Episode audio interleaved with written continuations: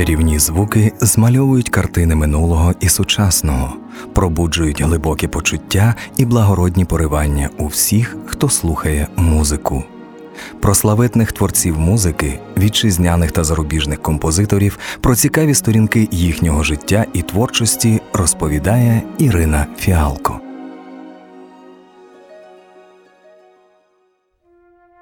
Вітаю вас, мої любі маленькі друзі! З вами автор і ведуча програми Ірина Фіалко і моя маленька помічниця Віолочка. Вітаю! Ви вже приготувались до нової зустрічі з прекрасною музикою? Так, Чудово! Наша сьогоднішня подорож незвичайна, чому незвичайно?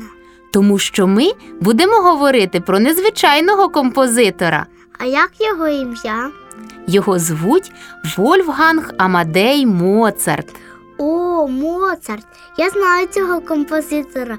В музичній школі я грала менует Моцарта. Він тобі сподобався? Так, дуже. Чудово! Мені теж дуже подобається музика Моцарта. І сьогодні ми послухаємо фрагменти самих відомих і самих прекрасних творів цього австрійського композитора. Тобі вже цікаво? Так, Тоді сідай зручніше і слухай уважно. Подумки ми перенесемось на 250 років назад в Австрію, в місто Зальцбург. Саме тут, в сім'ї відомого композитора і педагога Іоганна Георга Леопольда Моцарта народилась незвичайна, дуже обдарована дитина. Тато назвав сина Вольфганг Амадей. Ще в дитинстві проявились незвичайні здібності у цього хлопчика, і батько, будучи педагогом, помітив, що його син дуже талановитий. Помітив і почав заняття. Яким же великим було його здивування, коли він побачив, що маленький Вольфганг Амадей запам'ятовує всі зіграні мелодії з першого разу і безпомилково повторює їх. Було відчуття, що хлопчик не навчається чогось нового, а згадує те, що він раніше давно знав і вмів. Виступати в концертах Вольфганг Амадей почав у чотирирічному віці. Уявляєш, які здивовані були слухачі, коли бачили такого маленького виконавця. так, це було дуже незвично і цікаво. Коли Вольгангу було 6 років, батько вирішив, що його можна повести у першу зарубіжну поїздку. Хлопчик виступав в містах Германії, Австрії, Франції, Великобританії, Італії, переповнені зали, шалений успіх, захоплені слухачі все це супроводжувало концерти. Саме в цей час майбутній композитор починає складати власні твори.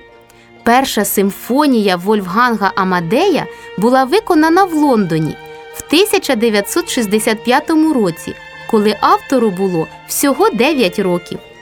Після цих виступів про незвичайного хлопчика заговорила вся музична Європа. Січень 1770 року. На вечорі в будинку знатного вельможі знаходяться вибрані меломани, любителі музики. Юному Вольфгангу даються складні завдання. Він навіть придумує арію на текст, який йому пропонують. І тут таки сам її і виконує, чим приводить у захват всіх слухачів. Але найбільше дивувала всіх феноменальна музична пам'ять Вольфганга. Зараз я розповім цікаву історію, яку завжди описують біографи Моцарта.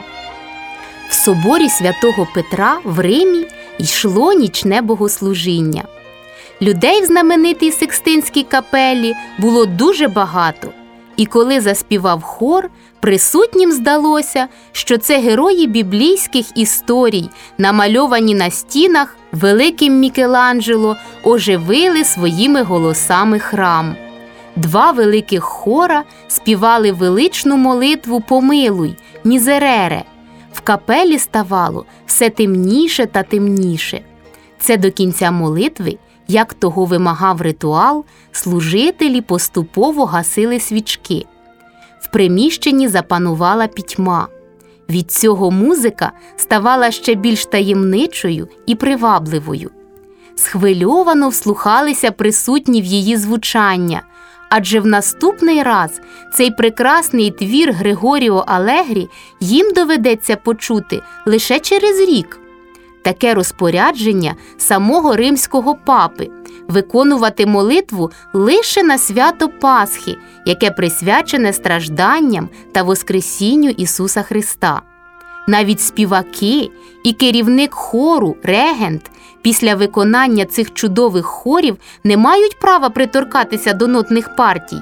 Кажуть, що ноти ховають в покоях самого римського папи, щоб ніхто не міг таємно переписати хорові партії та вивчити їх за межами папських володінь.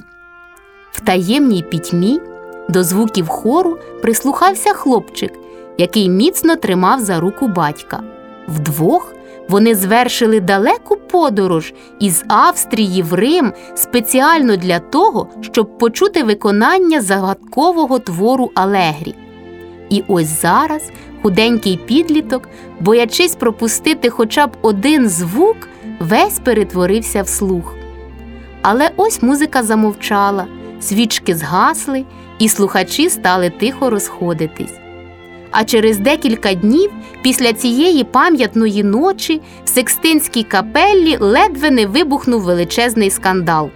Під час одного із своїх концертів чотирирічний віртуоз Вольфганг Амадей Моцарт виконав секретний твір Алегрі, не пропустивши жодної ноти.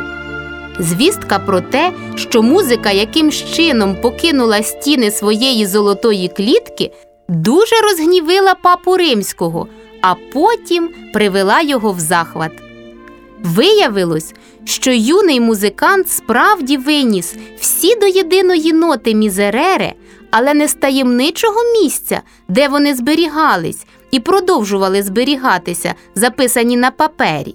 Він виніс їх у вигляді звуків, які самі собою відклалися в його неосяжній і суперточній музичній пам'яті під час виконання в капелі. Звичайно, юний Моцарт не збирався видати чужий твір за свій власний.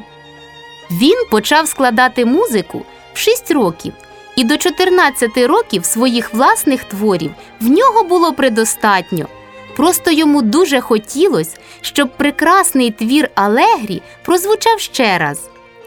І викрадача одного з найбільших скарбів папського замку, хору Мізерере Алегрі, можливо, вперше і востаннє за всю історію людства не наказали, а нагородили. Та ще й як! Вольгангу Амадею вручили орден Золотої шпори, а це була найвища рицарська нагорода. Ось такою була пам'ять у юного композитора. А які ж були його твори? Зараз ми послухаємо чудовий твір Моцарта, який називається Маленька нічна серенада.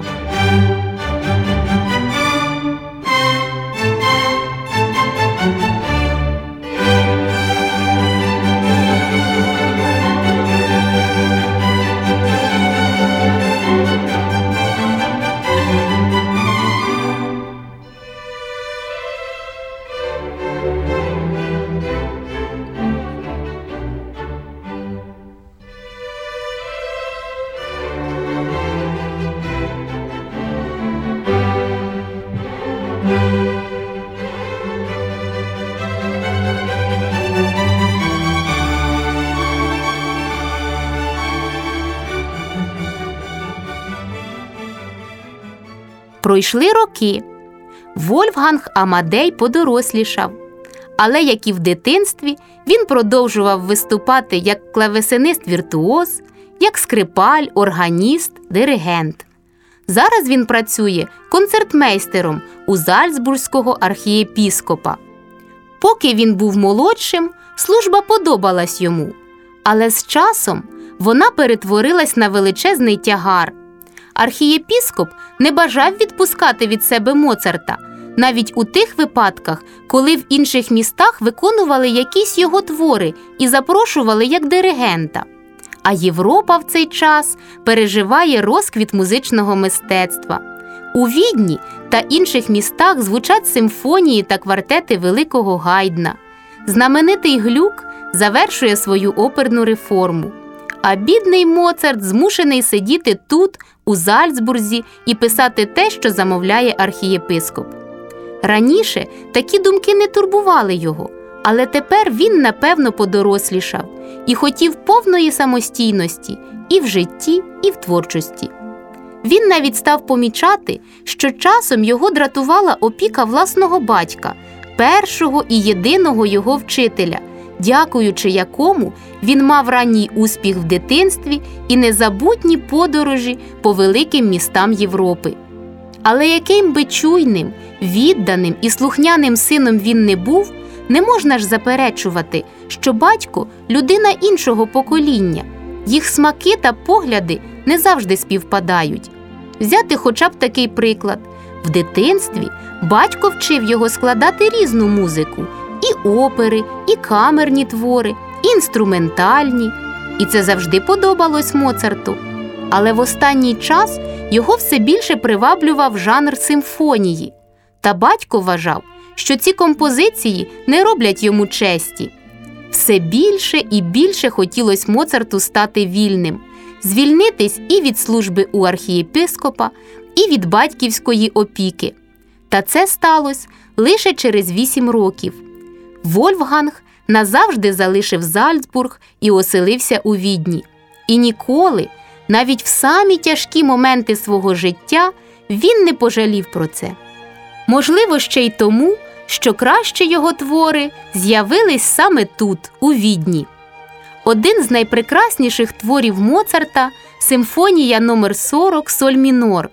Зараз ми почуємо фрагмент першої частини цього чудового твору.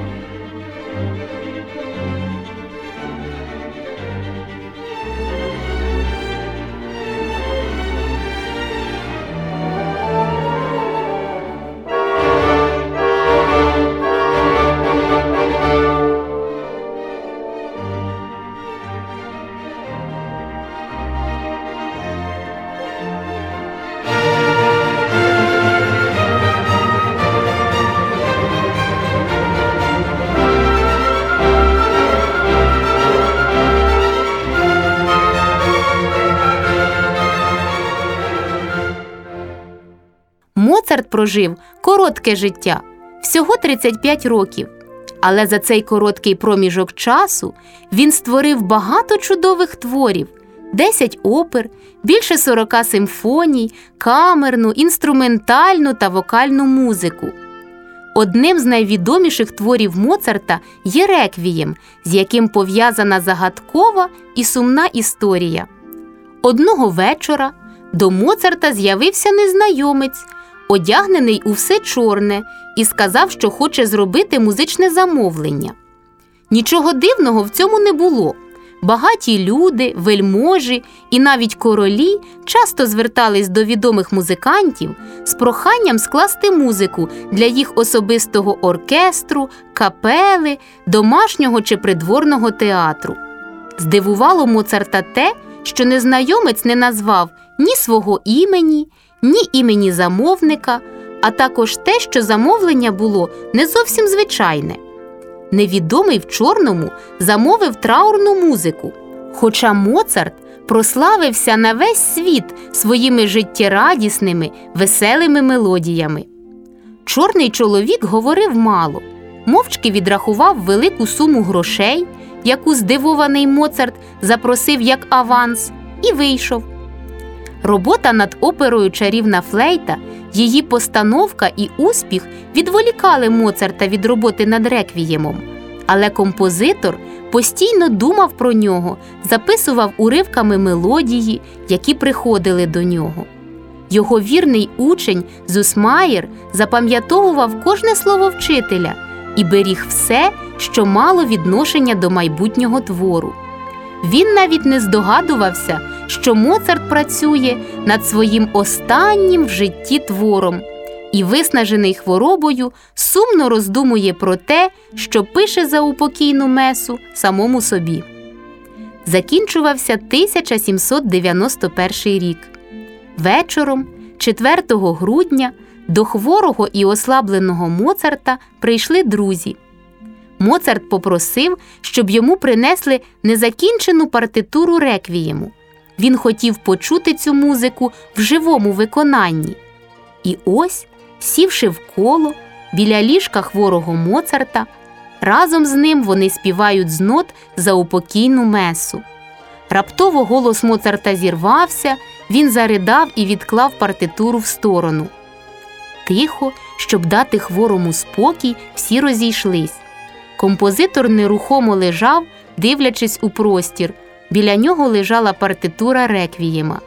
Він покликав Зусмаєра, який весь час знаходився біля хворого вчителя, і став пояснювати, як треба завершити реквієм на випадок, якщо він, Моцарт, помре. Їх розмову перервав лікар, який прийшов оглянути хворого. Була середина ночі, коли Моцарт піднявся, оглянув дивним поглядом кімнату, ніби шукаючи когось, потім відвернувся лицем до стіни і помер. А на постілі його продовжував лежати незакінчений реквієм. А таємниця чорного чоловіка, який приніс стільки хвилювання великому композитору, розгадалась дуже просто. Виявляється, до Моцарта в той пам'ятний вечір прийшов всього-навсього слуга, якого послав граф Вальзех Цу Штупах. Цей вельможа був великим любителем музики і хотів прославитися як композитор. Він вже неодноразово купував у різних композиторів невеликі твори і, власноручно переписуючи їх, видавав за свої. Але раптом в графа сталося горе, померла дружина. І вражений, він вирішив увіковічити її пам'ять реквіємом, який нібито сам він написав, для чого і заказав таємно цей твір Моцарту. Заплативши за реквієм, граф думав, що цей твір стає його власністю.